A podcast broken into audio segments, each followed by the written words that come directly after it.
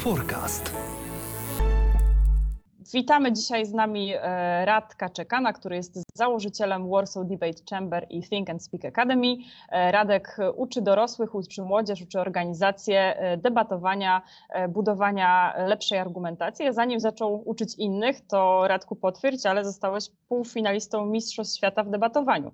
Opowiedz nam o tym więcej, no i powiedz, o czym tak naprawdę będziemy dzisiaj rozmawiać. Czy spróbujesz nauczyć nas, jak przekonywać nieprzekonanych? E, bardzo dziękuję Karolina za zaproszenie e, i tak tylko wyjaśniając e, to, czym w ogóle jest to debatowanie, w którym ja byłem tym finalistą, to debatowanie sportowe jest taka dziedzina rywalizacji intelektualnej, w którą bawi się kilkadziesiąt tysięcy ludzi na całym świecie i polega na tym, że trzeba w bardzo krótkim czasie argumentować, przygotować się i argumentować, często niezgodnie ze swoimi przekonaniami, a oceniają to sędziowie, którzy starają się zobaczyć, kto lepiej udowodni rzeczywiście swoje racje. Jest takie połączenie trochę krytycznego myślenia, wystąpień publicznych, argumentacji. No i właśnie okazuje się, że wiele technik, sposobów, zwyczajów, nawyków, trików debatantów sportowych można bardzo łatwo przenieść do naszego codziennego życia i dzięki temu właśnie, tak jak wspomniałaś, przekonywać nieprzekonywalnych. E, więc e, mam nadzieję, że trochę dzisiaj zdradzę tej rozmowie, jak to robić, szczególnie w takich klimatach zielonych, że tak powiem.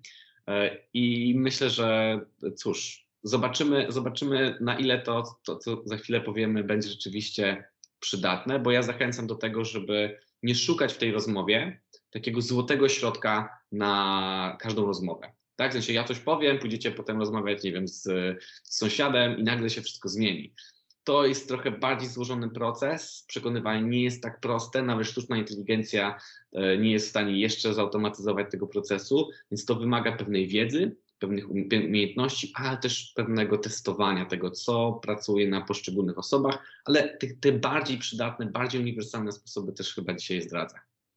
Jasne, czyli wynika z tego, co powiedziałeś, że tak naprawdę to debatowanie czy budowanie argumentów można ćwiczyć, to, to można po prostu trenować. No skoro mamy do czynienia z mistrzostwami świata, to, to chyba jest trochę jak sport e, to debatowanie. Powiedz, jak, jak, jak ćwiczyć e, tą, tą, e, tą argumentację? Czy są jakieś sposoby, czy są jakieś podstawy, od których ten trening trzeba zacząć? Jak to wygląda? Tak, to jest zupełnie jak sport, e, ale myślę, że ważniejsze niż to, w jaki sposób przygotowujemy się do turniejów, jest to, w jaki sposób możemy trenować e, debatowanie, czy takie dobre nawyki na co dzień, żeby lepiej przekonywać, przepychać swoje pomysły, przekonywać rodzinę, przekonywać znajomych, ale też może po prostu przekonywać czasami siebie. I ja myślę, że taką rzeczą, od której w ogóle trzeba zacząć i bez niej tak naprawdę nic nam się nie uda, e, jest to, żeby trochę zmienić nasz podstawowy nawyk. To znaczy, badania Roba Willera z Uniwersytetu Stanforda pokazują, że 9 na 10 osób, które zaczyna argumentację do osoby, z, którą się nie zgadzają, stosuje ekspresję zamiast perswazji.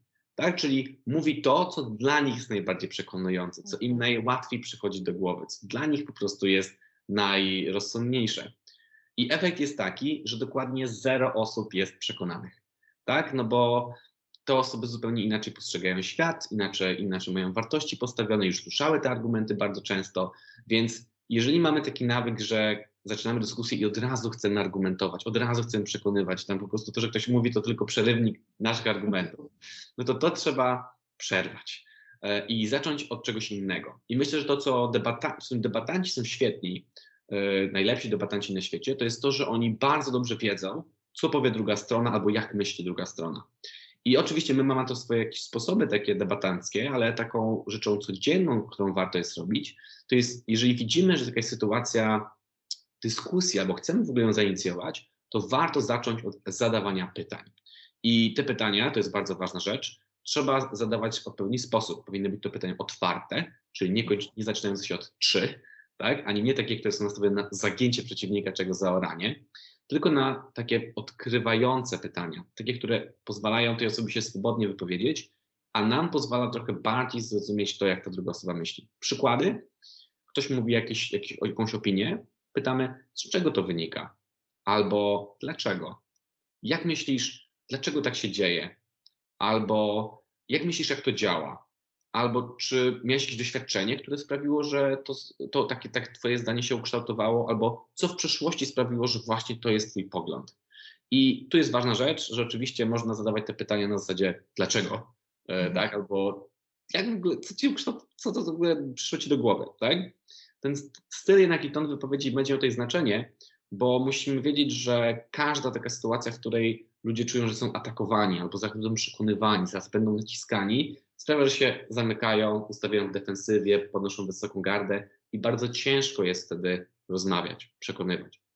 Więc pierwsza rzecz to jest taka, że zadajemy te pytania, ale no okej, okay, zadajemy pytania, ale po co, tak? I to jest ten drugi krok, czyli szukanie. Szukanie podstawy tego, co wy, podstawy naszych poglądów. I te podstawy to są trzy rzeczy. Pierwsza to są wartości. Co jest dla ludzi ważne, tak? W wielu dyskusjach dla ludzi jest ważne na przykład ich dzieci, tak? Dobro ich dzieci. Albo na przykład ważne jest to, żeby nikt nie był dyskryminowany. Albo być może ważne jest to, żebym ja był zdrowy i zdrowie jest najważniejsze. Tak? I zadając te pytania pogłębiające, my staramy się dotrzeć, co jest tak naprawdę tak bardzo ważne. Drugą rzeczą są założenia, czyli to, co e, są takie bardzo głębokie przekonania o tym, jak świat działa. Tak, o tym jeszcze będę mówił chwilę później. No myślę, że e, w kolejnych przykładach, bo to będzie bardziej klarowne. Mhm. Ale trzecią rzeczą, która myślę, że jest taka bardzo, bardzo przydatna, to jest szukamy takich barier poznawczych, czyli ludzie często mają takie coś, że jest dyskusja, tak, wymieniają się argumentami i nagle jest takie, dobra, ale ja tego nie czuję, albo mhm. nie przemawia, tak? I dla osoby, która, która stara się przekonać, to jest mega frustrujące, no bo jak? Jak, jak to jest możliwe, że tego nie czujesz? Co to jest za argument, tak? Albo nie przemawia to do ciebie. Dlaczego? I ta osoba nie potrafi tego uzasadnić, tak? Ale to jest naturalne, naturalne zjawisko, które Jona Berger w swojej książce fajnie tak skomponował wokół e, takich pięciu barier reduce. Ja nie będę mówił o wszystkich z nich, ale myślę, że w takich tematach dotyczących na przykład y, ocieplenia klimatu, zielonej energii, oszczędzania prądu, tak? Czyli też tematów, które gdzieś tam y, krążą wokół Waszej działalności. Taki, taką bardzo częstą barierą jest ta bariera endowment, czyli przywiązanie. Przywiązanie do tego, z czym jesteśmy. No bo fajnie jest tam, gdzie jesteśmy, prawda? Wiemy, jak to działa, zresztą tak robiliśmy, mhm. e, wiemy, z czym to się wiąże, ekstra. Tak? I teraz, żeby tak naprawdę prze, przepchnąć przez ten, e, przez ten proces, no jest niesamowicie ważne, żeby mm, pokazać e, jakąś stratę z tego, z tego bieżącego stanu, tak? Czyli to, że my się nie zmieniamy, tak naprawdę jest pewną stratą tego, co moglibyśmy zyskać. Bo jeżeli mhm. będziemy mówili, że możemy coś zyskać w przyszłości, no to fajnie, ale ja wolę swój status quo. I właśnie ta bariera mówi nam o tym, że ludzie są nieracjonalnie przywiązani do tego, jaki jest teraz. Dlatego ciężko jest ich przekonać do zmiany i do ryzykowania tego, co się z tą zmianą wiąże.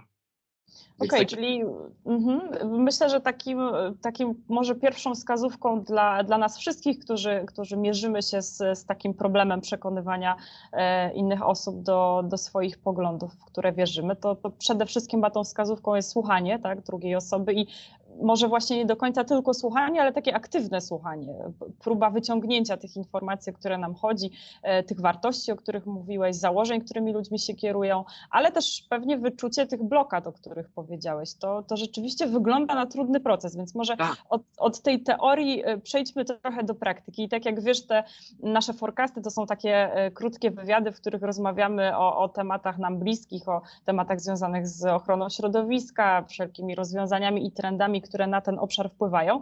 No i tutaj otwiera się chyba e, ten, ten temat, który już gdzieś e, zapoczątkowałeś e, w tym, co powiedziałeś wcześniej, jak przekonywać osoby, które na przykład mówią, że segregacja odpadów w ogóle nie ma sensu, że zmiany klimatu to jest jakiś wymysł naukowców, że smog to jest tak naprawdę e, kwestia, z którą żyjemy od lat, a dopiero teraz zaczęliśmy się nią przejmować. Wiesz, z takimi osobami, które masz wrażenie, że e, w ogóle uważają, że dyskusja o, o ochronie środowiska czy zmianach klimatu po prostu nie ma sensu i rzeczywiście chyba mamy wtedy dużą robotę do zrobienia, jeśli, jeśli chcemy próbować taką osobę przekonać. Jak, jak ty byś do tego podszedł? Myślę, że to jest fantastyczne pytanie i ważne też dla wielu, wielu osób. E, myślę, że już częściowo na nie odpowiedzieliśmy jako ten moment startowy, tak? Czyli co się dzieje z nami. Czy wychodzimy od ekspresji, czy od perswazji? Czy skupiamy się na sobie i tym, co my myślimy, czy na tym, co ma myśleć ta druga osoba? I, na, I żeby to zobrazować na tym konkretnym przykładzie, bardzo często używa się w argumentach o ociepleniu klimatu, czy w działaniach dotyczących klimatu, e, tego apokaliptycznego argumentu, że jesteśmy już przy końcu świata, że mhm. będziesz żył za 50 lat i tak dalej, tak? E, no tego jest mnóstwo. I okazuje się, że przekazywanie takiego komunikatu jest zupełnie nieprzekonujące dla osób sceptycznych. Po prostu oni w to nie wierzą. Tak? I nie wierzą dlatego, że też nie chcieliby wierzyć, wierzyć pewnie w jakimś tam, na jakimś podświadomym stopniu, że zbliża się koniec świata. Więc warto jest znowu zastanowić się, jak ta osoba odbierze dany argument. Nie? I teraz y, ja chciałbym przejść przez takich parę, bo mam parę mhm. przykładów, które dotyczą konkretnie tych dyskusji, jakie argumenty działały bądź nie. I często się powołuje taki argument na przykład, że ocieplenie klimatu to jest y, zawsze tak zachodziło, mamy pewne cykle, tak, i to po prostu to jest kolejny moment, w którym. To jest e, argument tych osób, które są przeciwne tak. dyskusji w ogóle o zmianach. Tak, są te, to, to, te argumenty sceptyczne. No i tak naprawdę one postrzegają tylko pewien fakt, jako pewne takie bardzo głębokie założenie, które no, tak zawsze było. Bałtyk kiedyś był zmrożony, kiedyś było cieplej, zimniej, tak cały czas tak się dzieje. E, I argument, który usłyszałem e, w jednej dyskusji, który przekonał w ogóle osobę do, do zmiany, właśnie adresuje to założenie, o którym też mówiłem wcześniej. A mianowicie mówił o tym, że no dobra, było tak, że było ocieplenia, zimniej ciepło, zimniej ciepło, zimniej klimatycznie, tak tej skali makro. Natomiast e, to, co nie było, czego nie było wcześniej, to jest to, że my bardzo dużo mamy na przykład samochodów, tak, które mhm. spalają, e, spalają zasoby naturalne. Również mamy du dużo, nie wiem, pieców niskoemisyjnych, czy w ogóle różnego rodzaju emisji, także przemysłowej. I gdyby nie to, że człowiek to wydobył z ziemi, tak górniczymi rękami i następnie e, spalał, to ten dwutlenek węgla pozostałby w tej w różnej formie pod ziemią. I tego by nie było. I teraz to dla, dlatego właśnie ten ocieplenie klimatu i to tempo ocieplenia, które jest bezprecedensowe na skalę, e, na skalę historyczną, jest bardzo mocno skorelowane właśnie wtedy, kiedy zaczęliśmy wydobywać i zużywać, czy właśnie w samochodach, na, w domowych ogniskach, czy przez przemysł. Tak? I ta osoba w tym momencie zmieniła zdanie. Uwierzyła rzeczywiście, to jest spowodowane przez człowieka, tak? I że człowiek powinien w takim razie mhm. coś robić, coś na powinniśmy ograniczyć indywidualnie i społecznie. Czyli jakby wrzuciliśmy troszkę wątpliwość w to jego założenie, tak? Że, tak. że zawsze się to, to wszystko tak działo, tak. natomiast tutaj byśmy próbowali mu wytłumaczyć, że no nie do końca zawsze tak było, bo jednak te działania człowieka są na zupełnie inną skalę. Tak, tak. Założenie było takie, że to jest naturalny proces, który się po prostu powtarza, tak? Mhm. Ale on nie uwzględnia tego, co dodatkowo zrobił człowiek. Okay. I niektórzy powiedzą, ale Radek, to jest oczywiste, tak jakby, yy, przecież to jest jasne, że tak jest. Tak, ale czasami rzeczy niewypowiedziane wprost w konkretnym kontekście nie, e, nie docierają tak mocno. Mhm. w tego przypadku to na pewno zadziałało. Inne rzeczy, które na przykład y, bardzo fajnie działają, to jest szczególnie kiedy mamy takie argumenty przeciwników y, czy sceptyków takich działań środowiskowych, że to wszystko jest jakiś tam spisek, albo jest to korzystne dla rządów, albo że chcą nam ograniczyć wolność i tak dalej, że jest jakaś grupa państw, rządów czy kogokolwiek, która kontroluje to. E, I to, to, to argument, który usłyszałem od Kuby Wiecha, zastępca, zastępcy um, redaktora naczelnego um, Energetyki 24, który bardzo dużo w ogóle zajmuje się fake newsami, e, mhm. klimatycznymi, dużo się zajmuje też w ogóle kwestią energetyki tej takiej e, powiedzmy niewęglowej, tak, czy też węglowej, to on powiedział, że argument, który działał w jego rozmowach, to było to, kiedy powiedział, OK, ale komu to tak naprawdę służy? No bo wszelkie propozycje dotyczące zmian klimatu, yy, czyli jakichś, nie wiem, ograniczeń emisji, jakichś zmian zachowań konsumenckich, czy w ogóle jakichś regulacji, to wszystko szkodzi najbardziej potężnym podmiotom na Ziemi, tak? No bo szkodzi Chinom, które są największym emitentem, mhm. Szko szkodzi Stanom, które są największym emitentem, szkodzi prawdopodobnie yy, też jakimś grupom zawodowym, które stracą pracę, wielkim korporacjom, które na przykład wydobywają, sprzedają ropę czy, czy inne paliwa. Więc tak naprawdę wszyscy, którzy byliby najbardziej zainteresowani, to oni powinni tak naprawdę udowadniać, że ten globalne ocieplenie nie istnieje, tak? I no tak, to prawda. Zupełnie odwrotnie. I bardzo często ten argument pokazuje taką niespójność, że hmm, rzeczywiście, w sumie to jest tak, że gdyby mój argument był prawdziwy, to tak naprawdę powinno być odwrotnie. Wszyscy powinni by kwestionować globalne ocieplenie, a nie nawoływać. Tym bardziej, że są to takie mocarstwa, tak? Tak, tak. tak. Miałyby siłę. Pełną, pełną władzę i pozycję do tego, żeby Jasne. to robić, tak?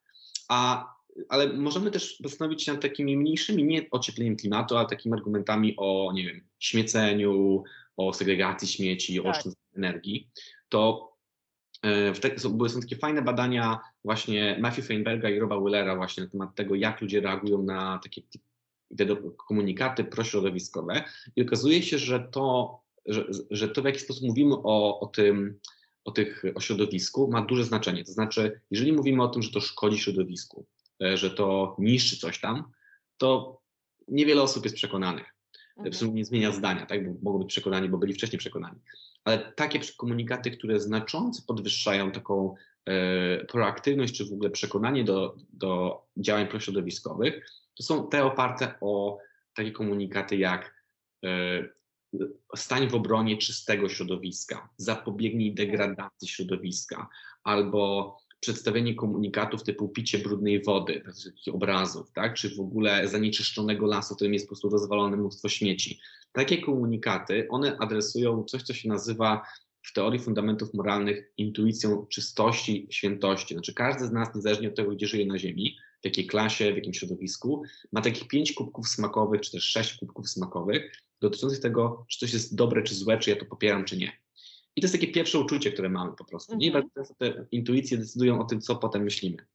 I właśnie y, to, y, jeżeli odwołujemy się do takiej czystości, świętości, czy do tego, że nie chcemy, żeby zanieczyszczać pewne rzeczy naturalne, mamy taką po prostu intuicję w nas i w ten sposób formułujemy ten argument, ludzie coraz bardziej się przekonują. Tak. Czyli nie mówić o niszczeniu jako takim, tylko o zanieczyszczaniu i, i, obrazować to również językiem, również ilustracjami, tak? Czyli takie rzeczy o wiele mocniej oddziaływują niż nie. E, I myślę, że oczywiście część, część słuchaczy może pomyśleć, Radek, fajnie, ja te wszystkie argumenty powiedziałem, no będę próbował, ale to może wciąż nie zadziałać. I myślę, że to, co jest ważne, to jest to, że możemy mówić wiele, zachęcać do oszczędzania energii, zachęcać do e, segregacji śmieci, zachęcać do jakichś zmian klimatycznych, zmian klimatycznych, ale na koniec dnia to, co jest być może determinujące, to znaczy, to w ogóle takie działania mogą być możliwe, tak?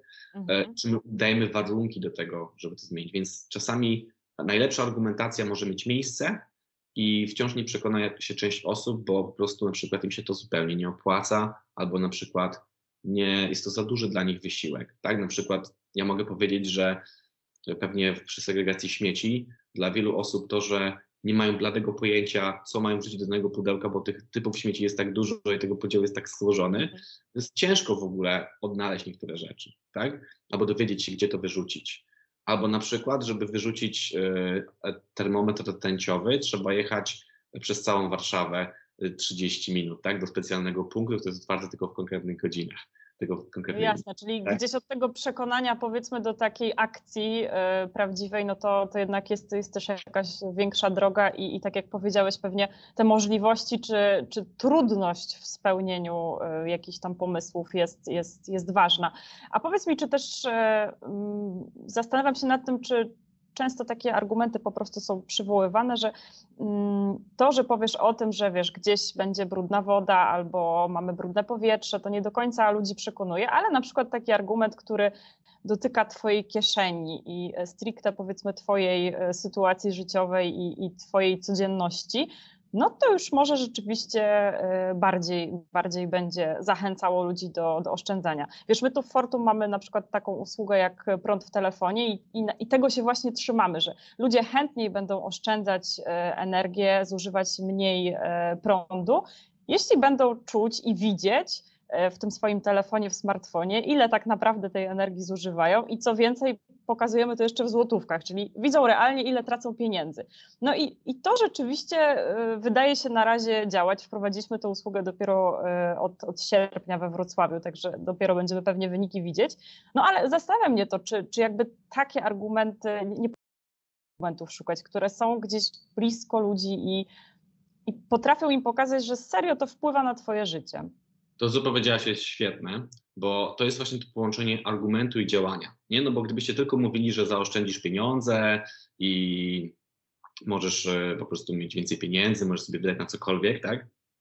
To oczywiście może być przydatne mhm. E, i część osób może być przekonanych, ale jest duża bariera, która tam stoi. To jest bariera tej niepewności, o której też mówi Jona Berger. Mówi o tym, że ludzie nie mają pewności, czy rzeczywiście zaoszczędzą, ile zaoszczędzą. I to jest trudne do wyobrażenia. Muszą się tak. nad tym zastanowić 5 sekund, to już wolą zostać przy statusie quo, przywiązania, o którym mówiłem na początku. To, co mówiłeś tak? na początku, tak. Ale to co, to, co wy dodajecie do tego w tym przykładzie, ja chwilę mam dwa przykłady, które też to fajnie ilustrują, mhm. jest to, że łączymy tą, tą, to, że eliminujemy tą niepewność poprzez pokazanie, ile konkretnie ty jako jednostka otrzymujesz, tak, czy ile zużywasz, tak, e, i to, co i, i, i, też to, że to jest po prostu też argument i działanie, tak. Teraz co z tym działaniem? Bo była jakaś taka firma, która nazywała się O-Power i jej zadaniem było to, żeby jak najbardziej oszczędzać w ogóle, czy pomóc Amerykanom oszczędzać energię, ale też oszczędzać po prostu pieniądze. Mhm. No i oni też mieli taką zagwozdkę, jak to zrobić, żeby w ogóle przekonać ludzi, tak? No bo jest to mega trudne w ogóle. Ludzie się nie przejmują, czy mają zapaloną żarówkę, czy nie, jak już, czy mają Tym bardziej jak nie wiesz, ile to tak naprawdę tak. energii tak. zużywa, a już w ogóle ile to kosztuje cię pieniędzy, no to, tak, to tak, nie tak, zgadniesz. Więc y, oni postanowili, że zatrudnią do tego zadania Roberta Cialdiniego, y, takiego bardzo znanego psychologa, który y, wziął swój zespół i przeprowadził taki quasi-eksperyment. To znaczy, pukali od drzwi do drzwi raz w tygodniu do tych samych osób i pokazywali każdej z nich inny, inny taki, taki plakat. I na tym plakacie były cztery różnego rodzaju informacje. Jedna grupa otrzymała to, że rób, oszczędzaj energię dla środowiska. Drugi dotyczył tego, żeby warto oszczędzać prąd na potrzeby przyszłych, czy, czy dla przyszłych pokoleń, żeby one miały lepiej, tak? Naszych dzieci i wnuków. Mhm. Trzeci mówił to, co trochę wy mówiliście, o tym, że e, zaoszczędzisz dzięki temu pieniądze, tak? A czwarty, i to był ten, który e, Cialdini jakby nazywa tą, tym social proof, dowodem społecznym, który działał najmocniej, dotyczył tego, że wie, większość twoich sąsiadów stosuje takie i takie działania, żeby oszczędzać energię tak?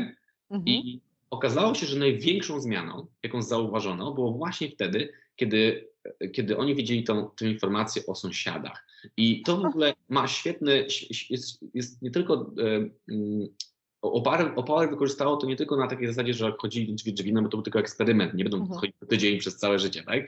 Więc oni wysyłali na listach e, do swoich klientów, e, takich normalnych listach co miesięcznych o zużyciu energii, e, informacje o tym, ile zużyli, ile zużyli ich, ile zużyli ich sąsiedzi i oznacza, oznacza tak powiedzmy średnio, tak? I mhm. oznacza to e, uśmiechniętą buźką, smutną buźką, Gdzie jesteś mniej tego, więcej gdzie jesteś. Mhm. I okazywało, okay. się, że, okazywało się, że nawet osoby, które może nie były, e, nie były jakoś bardzo oszczędzające, zaczęły dążyć ku temu. Tak? Więc taki dowód społeczny bardzo mocno na nich zadziałał. E, ale ja nie twierdzę, że te inne przykazy one nie pomagały, tylko myślę, że one brakowało im takiego zapalnika, który mógł to wywołać. I te, tego rodzaju efekt w ogóle ma, może, możemy używać w różnych sytuacjach. E, tak abstrahując zupełnie od naszego tutaj tematu, e, przeprowadzono w Polsce, ale też na świecie serię eksperymentów takich realnych, których wysłano urzędy skarbowe wysyłały ponaglenia o zapłacenie podatku. I mhm. zazwyczaj, jak dostajemy ponaglenia, to one są bardzo oficjalne, nikt nic nie rozumie. Jak czytamy, to w ogóle zaczynamy dzwonić do wszystkich naszych znajomych prawników ze studiów, prawda? Czy tam o co z, chodzi? O co chodzi, ratuj mnie, tu się coś dzieje, jakieś dziwne napisy, jakaś egzekucja w ogóle, tak? Coś tam piszą.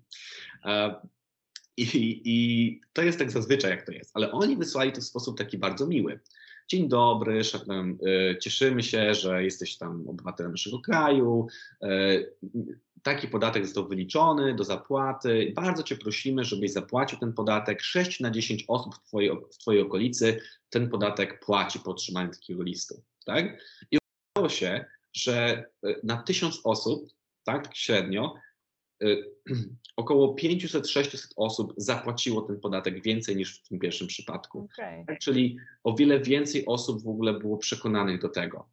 I wracając też do y, tego aspektu mm -hmm. na przykład śmieci, w Indiach przeprowadzono eksperyment Waste, Waste Samaritan, który polegał na tym, że po prostu sąsiedzi, czy to taka grupa osób chodziła po śmietnikach tych przydomowych mm -hmm. i dawała gwiazdki w zależności od tego, jak są posegregowane śmieci, tak jak poprawnie są posegregowane. I cały pic leżał w tym wszystkim, że ten ranking był udostępniony, jaki aspekt ma gwiazdek. I okazało się, że w ciągu kilku tygodni trzy czwarte e, tych osiedli miało stuprocentowo poprawną segregację śmieci. Tylko dlatego, że właśnie znowu porównywaliśmy się do siebie, widzieliśmy, co inni robią, i już ta niepewność co do tego, e, jak powinniśmy postępować, w ogóle inni, inni, inni coś robią, była wyeliminowana. Więc myślę, że to nie jest tylko kwestia e, samych argumentacji, to jest też działań, tego co wy robicie, co też w sumie potwierdzały inne eksperymenty czy, mhm. w, w Amsterdamie, tak, że te osoby, które miały licznik energii w widocznym miejscu w holu i widziały, tak, tak chodziły z domu, no to rzeczywiście oszczędzały więcej energii, tak? Tak samo jeżeli używały karty, więc wiedziały, ile zużywają tej energii, jak dużo muszą płacić, też zużywały jej mniej. Więc e, bardzo ważne jest to, żeby mieć takie działania, żeby mieć dobre komunikaty do przekonywania tych działań, tych argumenty, czyli argumenty, no ale oczywiście e, nie wszyscy możemy e, jako firmy, organizacje robić takie rzeczy, więc jeżeli chcemy przekonać drugą osobę, to warto jest z nim porozmawiać, zaczynając od pytań, przechodząc do tych, pod tej podstawy, barier, założeń wartości i następnie starać się to adresować, bo to są tak naprawdę najbardziej skuteczne metody, mimo że być może nie najbardziej sexy. Jasne, no to myślę, że naszą rozmowę moglibyśmy jeszcze kontynuować w, nieskończoność i, i, pewnie tych, tych różnych sytuacji e, podawać więcej, ale e, też zachęcamy, żeby, żeby tę naszą rozmowę komentować i, i być może podawać sytuacje czy, czy takie trudne momenty w dyskusjach o, o ochronie środowiska, na, na, które pewnie Radek też, też chętnie odpowie, czy, czy wspólnie się zastanowimy, jak, jak na to odpowiadać. E, no i cóż, dziękuję Ci bardzo. E, mam nadzieję, że, że będzie jeszcze okazja na, na kolejną rozmowę i do zobaczenia. Dzięki wielkie, wszystkiego dobrego. Dzięki. Forecast.